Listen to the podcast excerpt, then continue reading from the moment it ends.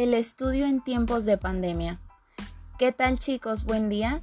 Los saluda la maestra Mariana desde el otro lado de su dispositivo, esperando todos se encuentren con bien en casa.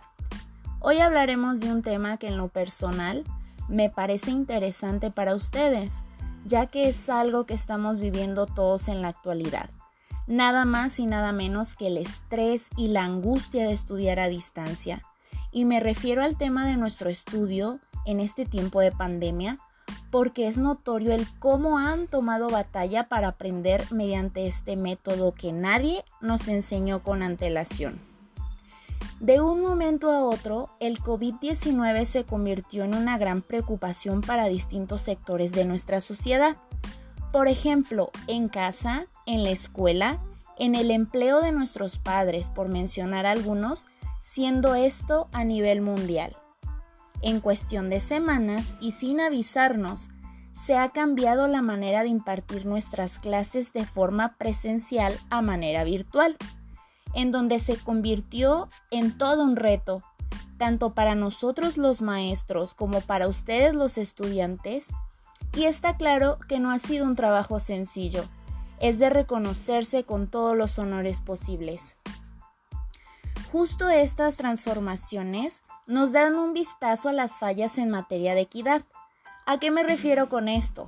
A que no es lo mismo reconocerle sus méritos de manera personal a cambio de hacerlo de manera virtual, aunque eso no significa que desacredita dicho esfuerzo.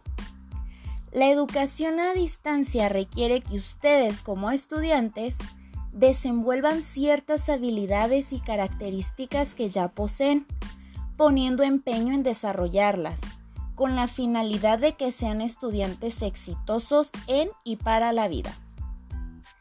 Echemos un vistazo a dichas habilidades de las que hablo.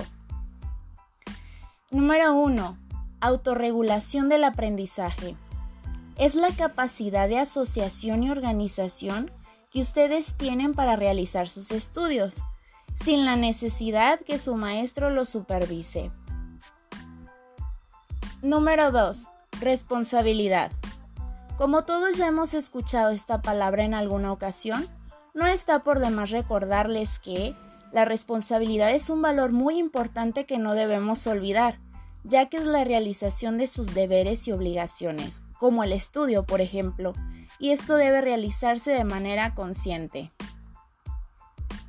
Número 3. Motivación. Todos desde casita debemos automotivarnos todos los días y activarnos a realizar nuestras actividades.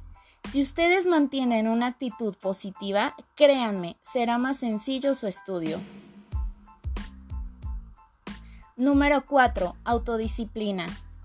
Tal vez a nadie nos gusta que nos digan lo que tenemos que hacer.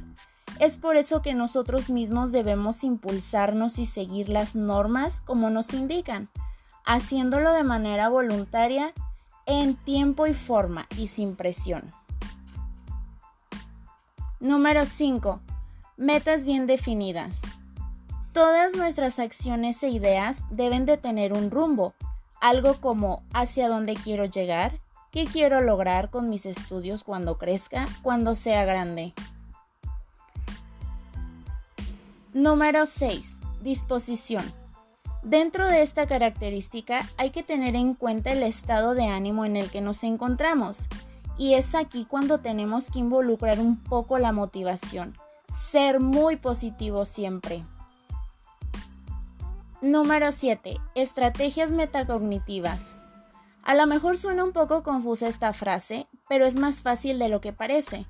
Se refiere a que ya tenemos en nuestras cabecitas cierto aprendizaje aprendido del pasado. Háblese de cualquier asignatura. Y resulta que en determinado momento la maestra hace un examen de eso. Entonces, como ya lo tengo aprendido, mi memoria lo recuerda y hace uso de ello. Número 8. Estrategias de administración de recursos, tiempo y espacio.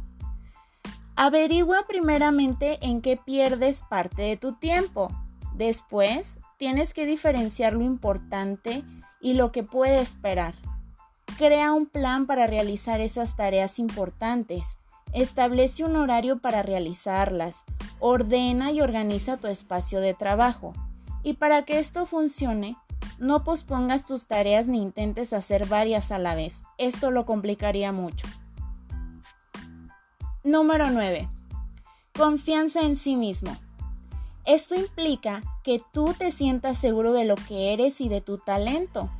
Esto no significa sentirse superior a los demás, sino más bien se trata de saber internamente y con serenidad que eres una persona capaz. Número 10. Creencias de autoeficiencia. Es la capacidad de enfrentar diversos retos, con la confianza de que se cuenta con el conocimiento y las habilidades necesarias para alcanzar la meta. Número 11. Autocontrol. Nos referimos al autocontrol cuando podemos reconocer nuestras emociones y pensamientos, controlando nuestro cuerpo. Autoevaluación. La autoevaluación consiste básicamente en la habilidad que tenemos para reconocer lo que ya sabemos y lo que no. Nuestro comportamiento, por ejemplo, permitiendo un mejoramiento continuo.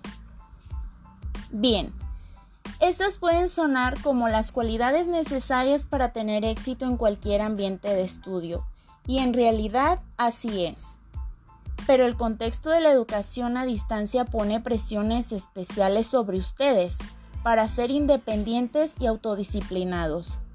Si tú estás considerando el estudio a distancia como una opción, puede ser en parte porque tú tienes responsabilidades múltiples.